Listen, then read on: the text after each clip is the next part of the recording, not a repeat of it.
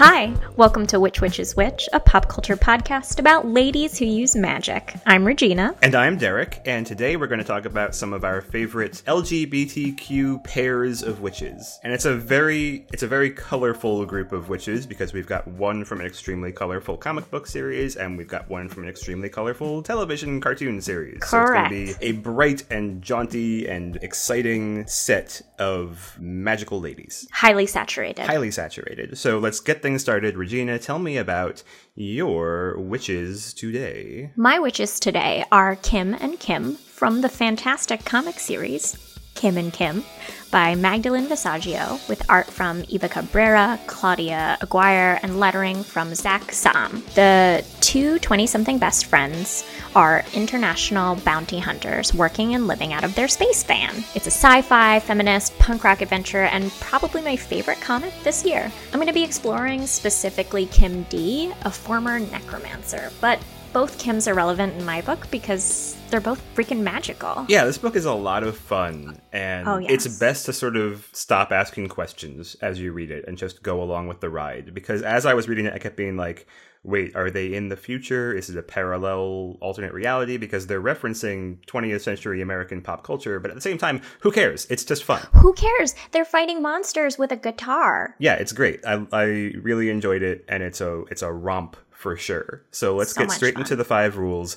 Can you tell me how Kim D identifies as female, or Kim Q even? How, how do they do they identify as female? Yeah, so both Kims identify as female, and even though I said I was going to explore Kim D specifically, I'm going to take an interstellar punk rock detour and talk about Kim Q for a second. Okay, so Kim Q is a trans woman, and her portrayal in this comic is one of the best, most realistic depictions of a trans woman I've encountered in pop culture. This comic would be worth a read just for that. Kim D, Kim Q's mostly platonic life partner, and the witch in question, also identifies as female and is bisexual.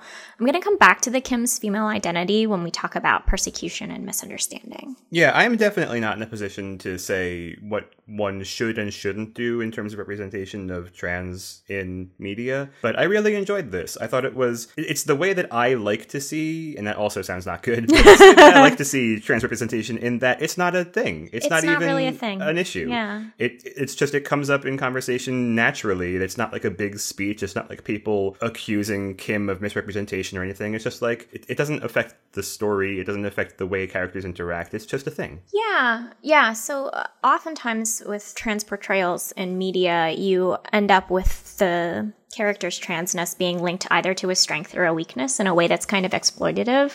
In this case, you don't have that, and that's what makes it really refreshing and really fun because you have this really down to earth character that you can relate to and an experience that's different but isn't either exalted or demonized one way or another. Yeah, and at no point does the audience need to see what Kim was like pre transition or learn about how that process happened. No, it's just like here's Kim as she is. This is who she is. That's all the audience needs to know. Yeah. Love it.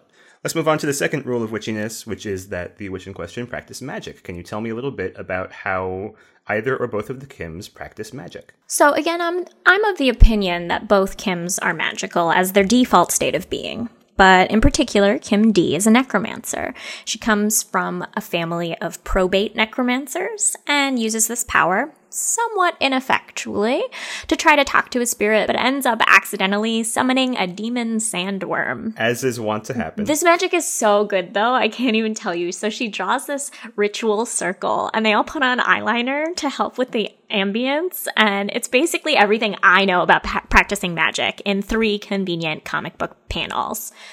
Kim Q also fights monsters with a guitar, as I mentioned, and I find that to be an exceptionally effective magical implement. Yeah, I really enjoyed that. In in those three panels, they seem to go to like fantasy hot topic to get all of their supplies. Dude, fantasy hot topic for all And of your like, magical needs. On the one hand, this is a bit shallow. On the other hand, it's delightful. it's exactly not. what I It's wanted. Mm-hmm. not shallow. That's exactly how magic works. It doesn't work unless you have the appropriate amount of eyeliner. They like go to a store in a shopping mall that has like a goth theme, and they just come out with like a ton of like black nail polish and a choker necklace and black eyeliner, and they're like, okay, we're ready to do magic. And like one of the there's another character who's involved in this summoning who's kind of like, what is even happening? And they're like, no, no, like this is actually this is really important to the magic Mhm. because truly, truly it is. As I said, it's everything I I know about practicing magic. Yeah. It's hard to summon any sort of necromancy when one has a like Lisa Frank Trapper Keeper on display. Like you can do it, but it, it complicates things. It, It- you, yeah, it's just you got a you got to really lean hard and you got to lean hard into the goth girl aesthetic in order to get that spirit to come come on over. yeah, you've got a much more direct path to the other dimensions when you could be none more black. None more black. None more black. Let's move on to the third rule of witchiness, which is how the witches in question practice feminism. Can you tell me a little bit about how Kim and Kim are feminist? Yeah, all all the feminism, all the feminism, all the time, all over this series. Not only are the Kims awesome, supportive friends and partners to each other, woo, lady friendships. You have a portrayal of a trans woman and a nuanced portrayal of a bisexual woman, ladies fighting monsters, and the patriarchy. And I mean, what could be more feminist than that? Yeah, it's super fun, and it, it also made me think a little bit about how. So, Kim and Kim, the comic book, is from one of my favorite sort of up and coming indie publishers at the moment, Black mm-hmm. Mask Studios. Mm-hmm. And I think I mentioned in a previous episode, it may have been cut out for time, but they also published my favorite debut comic of 2016, which was called Black Oh, right, which is yeah. a story of what if superpowers were real but only black people got them Right. it's so much of the story that as a like liberal socialist whatever like you these are the stories you want to see because mm-hmm. they make a great statement about the things that are happening around you with a fantasy tinge and i felt like kim and kim did a lot of the same with that in terms of like portrayals of feminism Absolutely. I enjoyed that aspect a lot. Let's move on to the fourth rule of witchiness in terms of Kim and Kim. Can you tell me how they are misunderstood or persecuted? Normally, I have a stock answer about the misunderstanding and the creator of the comic, but not so. Not so this time. Kim D is somewhat misunderstood by her family, but it's really Kim Q who deals with the most misunderstanding. Kim Q's dad is somewhat uh, the antagonist in the comic, at least in the in the first trade, mostly because Kim Q is no longer a part of his family business and he doesn't use her correct pronouns or names. Come on, dad. Yeah, it actually kind of confused me when they would use not her name. Right. I was like, wait, who are we talking about? And I would have to remember, like, oh, right, yeah. I, I, I had gotten so used to Kim. Yeah, and and that that again, that is one of the things that I find really um, interesting and and refreshing about this portrayal of Kim Q and her identity is because that's something that a trans person really is going to experience and struggle with. People misusing pronouns or using not the right name and and things like that. And I feel like having the antagonist in the story also be a part of that erasure of her identity i think that's really a powerful statement Yeah, it, it similarly on Sense8, whenever they would, uh, whenever the parents would use the pre-transition name, it it, identi- it instantly identified that they were in the wrong. That the audience knew these are not people to get behind. Right. And so whenever Kim Q's dad would use that language, it just made me as a reader remember like he sucks. Sucks. Screw this guy. Screw that guy. Yeah, go out in the universe and have crazy adventures In your space van. To, to fly it in this guy's face because screw him. yeah seriously Which is so punk rock. so punk rock This series is extremely punk rock. Uh, I don't know if we've really harped on that enough aside from the using magic with a guitar, but extremely so punk, punk rock. rock so much fun i love it Speaking of, let's move on to the fifth and final rule of witchiness, which is that the witch in question be bonded to a sentience greater than themselves. Can you tell me a little bit about how the Kims may be bonded to a sentience? So I haven't read enough of this series yet to say for certain if Kim D is or is not bonded to a sentience, but I'm going to go with yes. At the very least, she s- in, shares an incredible bond with Kim Q and a beyond the veil bond with her aunt Juna. And her aunt Juna is the um, person she was trying to summon with the um, goth hot topic magic ritual circle that ended up summoning a sand monster that they just kind of left there because it was too hard to fight. Not only did I enjoy the hey, maybe we shouldn't be fighting this sandworm because we are just two ladies and it's huge and there's an army over there. Let's let the army handle this. Well, let's let the army handle said, like, it. let's let the army handle this. And as they walk Yeah. away. But the the Aunt Juna reveal was probably my favorite part of the oh series because Aunt it, Juna. it, it simultaneously introduces a lot of fun new stuff into the series, but also it allowed the introduction of Juna's former partner Mina. Yes. And then when like you get to hang out with Mina for a little bit, you see a photo of when they were young adventurers, and you realize Mina looks just like Kim Q, Mm-hmm. and Juna looks just like Kim D.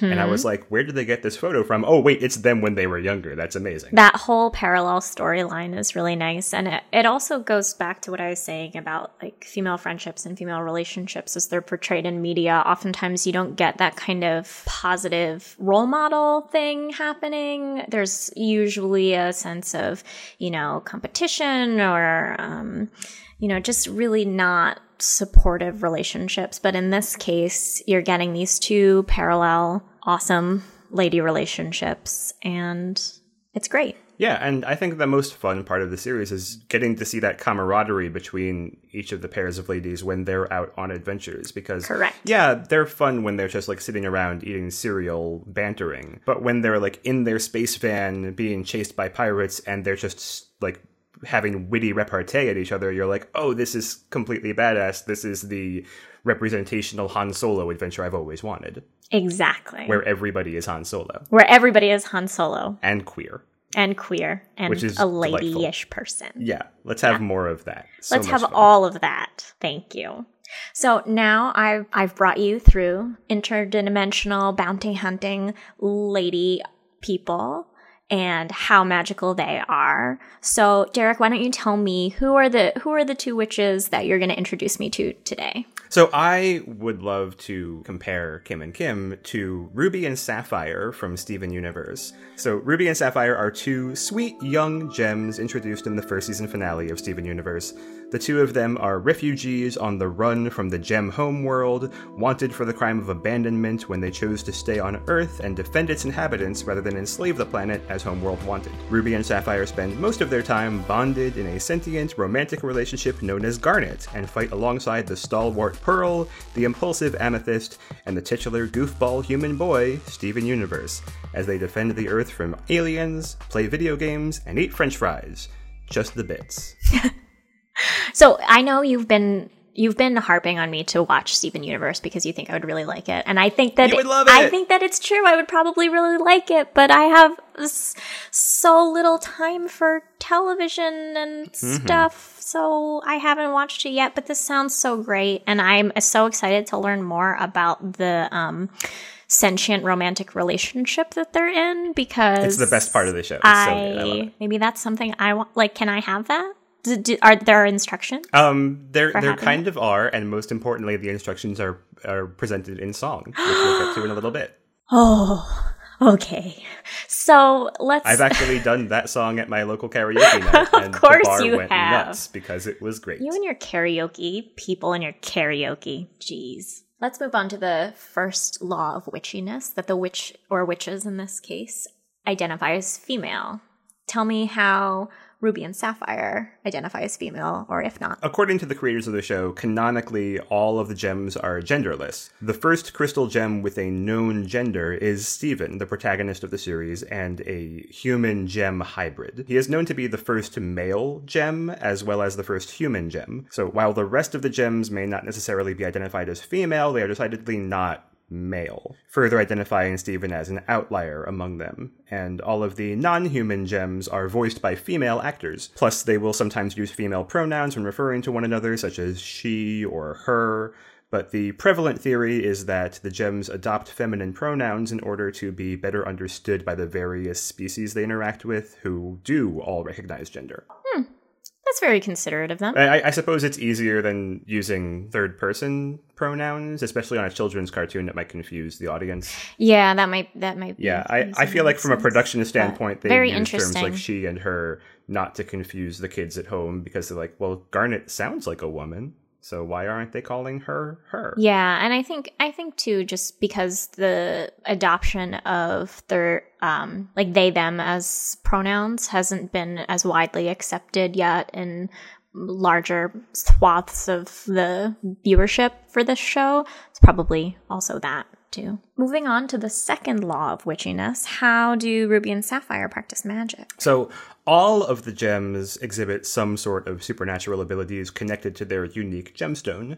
On Homeworld, rubies were something of foot soldiers, grunts. They had the power to form powerful gauntlets to allow them to fight more effectively. Sapphires, on the other hand, were aristocratic gems who were revered for their clairvoyance, allowing them to see into the future. This is an instance where magic powers directly define their personalities, as Sapphire is stoic and reserved because she sees the future and knows everything that's about to happen, whereas Ruby is brash and temperamental because she just smashes everything in front of her. That's that's pretty interesting too that there's this sense of army soldier kind of things for and the dichotomy of that versus the aristocrats like this the strength versus the um, mental powers. It's kind of an interesting choice. The grander epic story of steven universe that becomes revealed towards the end of the first season and it becomes the main point thereon is that all of these gems come from another star system and they basically have aims to take over all of life. And so they're spreading from planet to planet and correcting what they see wrong by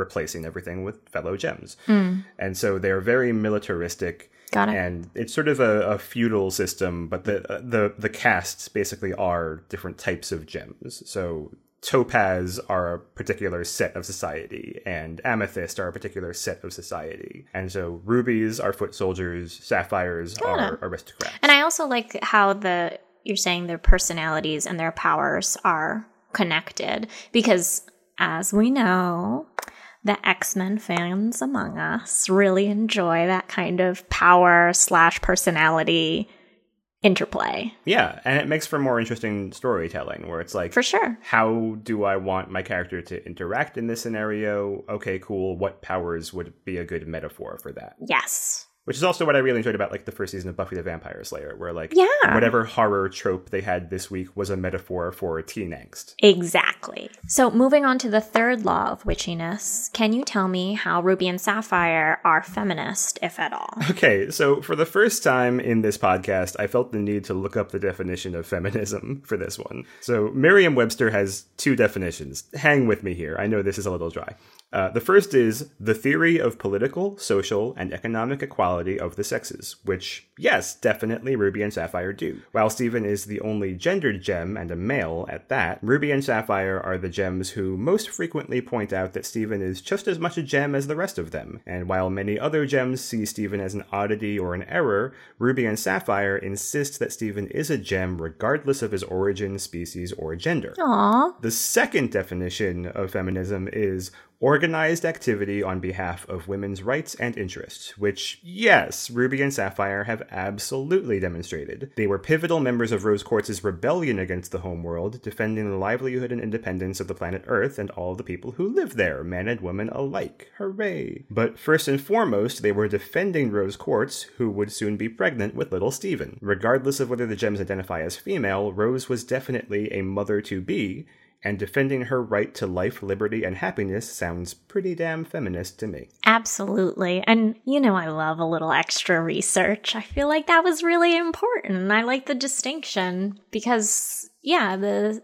political, social, economic equality is one piece of it, but the organized activity on behalf of women's rights and interests definitely another part of it. And it, it feels feels good to see that they they run the the gamut of definitions of feminism. Thanks, Merriam-Webster. Yay! Merriam Webster has been the best thing the past year. The best thing, the, but also, the best. it felt good to just very briefly check my privilege and be like, hang on, what exactly is Let's feminism? check it Yeah. out. So I, I'm happy I did that. The fourth law of witchiness is that the witch in question is persecuted or misunderstood. Can you tell me how Ruby and Sapphire are persecuted or misunderstood. Yeah, so Ruby and Sapphire are hunted by the homeworld because they are seen as an abomination that must be destroyed. Hmm. When Ruby was defending Sapphire during an attack, they accidentally fused together into Garnet, and this was the first time two different gems had ever fused together. So in the past, rubies would fuse together to make a bigger, stronger ruby, and topazes would fuse together to make a bigger, stronger topaz, so on and so forth. But different gems had never fused together, so Homeworld saw this as an abnormality that needed to be eradicated. What Homeworld doesn't understand is that fusion is about more than just strength and size. Fusion is an intimate bond, sharing all of oneself with another and vice versa. As such, Ruby and Sapphire develop a close relationship, both in and out of fusion, and the powers that be find this unacceptable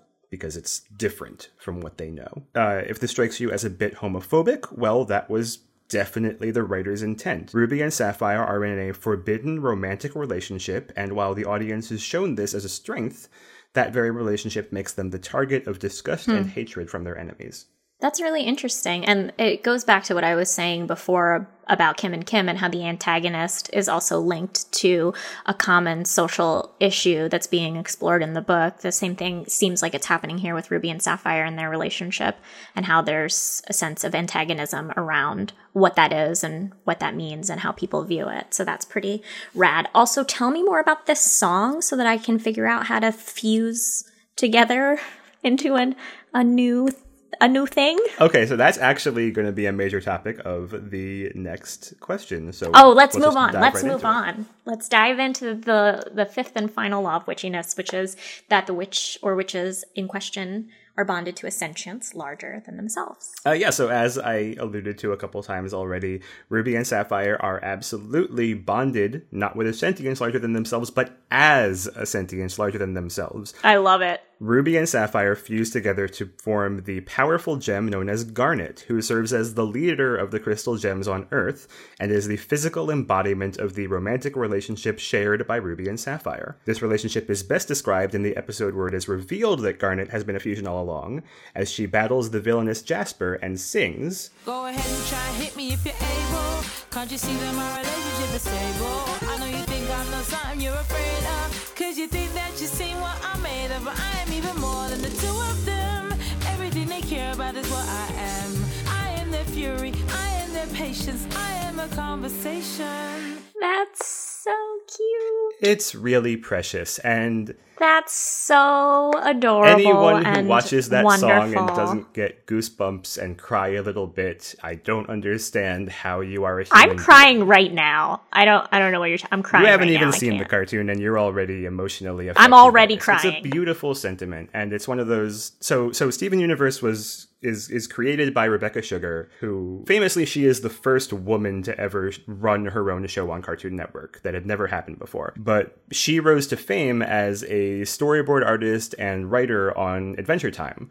And she was most known on Adventure Time for writing the songs for Marceline, which I don't know if you oh, watched Adventure Time yeah. at all, but like I did. The Marceline songs were part of what really made that show a breakout hit with like the millennial audience because they were like, sure. wow, these really insightful, emotional songs are hidden inside a children's show. And so when Rebecca got to make her own show, Steven Universe, and based it on her life and her like LGBTQ experience, mm-hmm. she also put these like very deep emotional songs in it, but the one that really broke everybody's hearts was in the first season finale when Garnet sings Stronger Than You. Because up until that episode, the audience only knew Garnet as the powerful leader of the Crystal Gems who was badass and could see the future and could break stuff, not realizing that those were the powers that she got from Sapphire and Ruby, who are what she is made of. Yes. When we start the episode, Jailbreak, where this is all revealed, we meet Ruby and Sapphire because they've been broken up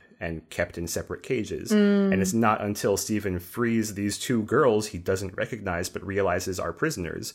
And then they see each other and are full of tears and run towards each other and hug and kiss. And then they form into Garnet. You're like, oh my God. Oh, this makes so much sense. And Garnet is just so happy to be back because Garnet is their relationship. And so having not been there for that time hurts. And so being back together and being a relationship, she was just happy to be again. So it was it was a beautiful thing. hurts just to think about and it. then it's it, this is instantly followed by being confronted by Jasper, who was their jailer, who refuses to see Garnet as anything other than a disgusting. This is instantly homophobic content. It's like Boo. She she sees them as a monster and like this must be destroyed and rectified. And so garnet proceeds to beat jasper within an inch of her life basically and and sing this song. Well not beat her within an inch of life. They, they fight to a standstill but the audience roots for garnet to destroy jasper and it doesn't doesn't quite work out but Clearly. so now that we've talked about all four of our witches, or both of our witches, or however we want to count them, let's uh, let's compare and discuss who we would invite into our coven. So Regina, given the choice, let, us take them as couples. As Let's couples, take them yeah. as couples. So given the choice between Kim and Kim, Uh-huh. or Ruby and Sapphire slash Garnet, Uh-huh. who would you invite into your coven Well- and why? I really love everything you told me about Ruby and Sapphire. They sound so interesting to me and I love that they their love is a another sentience and that really speaks to my soul. But I have to say I'd probably invite Kim and Kim Mhm. because they feel like they would be my buds even outside of coven meeting. Like we could go and like have all of the eyeliner to share, summon the forces of darkness, get things done, right? And then later like hang out and have pizza. Yeah, that sounds great. What about you, Derek? I, you know, I've thought about this a bit, and I would probably also choose Kim and Kim. As much as I love Ruby and Sapphire and Garnet, mm-hmm, uh, mm-hmm. it's a little complicated because so so Ruby and Sapphire, when they're separate, mm-hmm. you really see their emotional stability differences. Where Ruby is mm. brash and impulsive and can't wait for anything, and Sapphire. Because she already knows how things are about to play out, doesn't really raise her hand to change anything, and I feel like that wouldn't mm-hmm. be great in a coven setting. At the same time, No. Garnet, while Garnet is delightful and is the best, and like I like I would want Garnet to be the one who saves me as opposed to Kim and Kim. Like if I were in danger, I want Garnet. But Garnet tends to be of the like, okay, well I know how things are going to play out because future vision. So you just go have fun. You learn a lesson, and I oh. I don't want that. I want someone who will help me out. So Kim and Kim simultaneously will throw pop culture references at each other because that's another great thing they do. But they're much more on my level of like, let's hang out and figure things out. And if we make mistakes, cool, we'll learn. Exactly. Yeah. They're good Kims. They're real good Kims. Mm-hmm. After a fun coven meeting, wearing our eyeliner, hanging out with the Kims, I feel like we'd all go downtown to the Cauldron Cabaret. The None More Black Cauldron Cabaret. None more black. Oh, it's goth night at the Cauldron Goth Cabaret, night. you guys. Despite these both being highly saturated, brightly colored materials, it is still none more black. it is still none more black. All right, so who who do you see our new friends interacting with at the Cauldron? Because I can definitely see Kim and Kim rocking out with Illyana Rasputin. Oh, definitely with Illyana There's a lot of Rasputin. necromancy. There's necromancy a lot of and portals. Can you believe the wacky adventures we got into? Remember There's a lot that time when I was in LGBTQ hell? tension. Oh my Yeah. All of those things. Yeah, so many things. They It they seem like a perfect match. absolutely. I see them um sort of gravitating towards the girls of the craft at first and then being like, "Ooh, Mm-hmm. maybe you guys need to do a little bit of maturing and then we'll come back Mm-hmm. and hang." I feel like maybe Kim and Kim would like throw a little bit of shade at Maleficent. Just Little a little shade. bit. Like not Little not to her face, but like from across the bar. Yeah, but I think that um Kim Kim Q would be a really good influence on Lord Fanny. Definitely. Right? Yeah. right? I feel like that's like a really good like friendship that could develop and like help them both Like, grow. hey, Lord Fanny, maybe don't try so hard. Maybe put down the drugs, Lord Fanny. Uh, I feel like Although, in fairness, Kim Q also is down for some drugs. At one point, she talks about You're right. To, she she talks about wanting to plop plop fizz fizz at one point, yeah, you, you're which right. is my You're, favorite new allusion to how to use drugs. you're right. We haven't said this so far, but I should point out Kim and Kim is not an all ages comic. Not There's an all ages comic. No, no, adult not for- language. There's not no adult content, but the language is definitely not for the youth. Correct. Um, what about Ruby and Sapphire? Who are they hanging out with? I mean, the the easy answer here is put Ruby and Sapphire at the kids' table Kids because they are definitely pint-sized gems when they are table. separate. So Ruby Kiki and uh, yeah, Ruby and Sapphire would be with, you know, uh Atsuko Kagari and Matilda. Matilda, and Kiki. Kiki, definitely Kiki. I can see them all hanging out and having a good time at the all ages portion of Goth Night. at the all ages portion. It's tough because Sapphire is so reticent to have a good time because she's very like straight laced and knows all of the things before they happen, which might be a fun cabaret act now that I think about it. no. No, it wouldn't be. No, it would be a bummer. It would be a bummer. to know it would be a happens. terrible Uh, bummer. but I could- Although I feel could like see- the Kims would have a great cabaret act, right? Because they got the guitar. Oh, the and Kims would magic absolutely. And like They a would- double.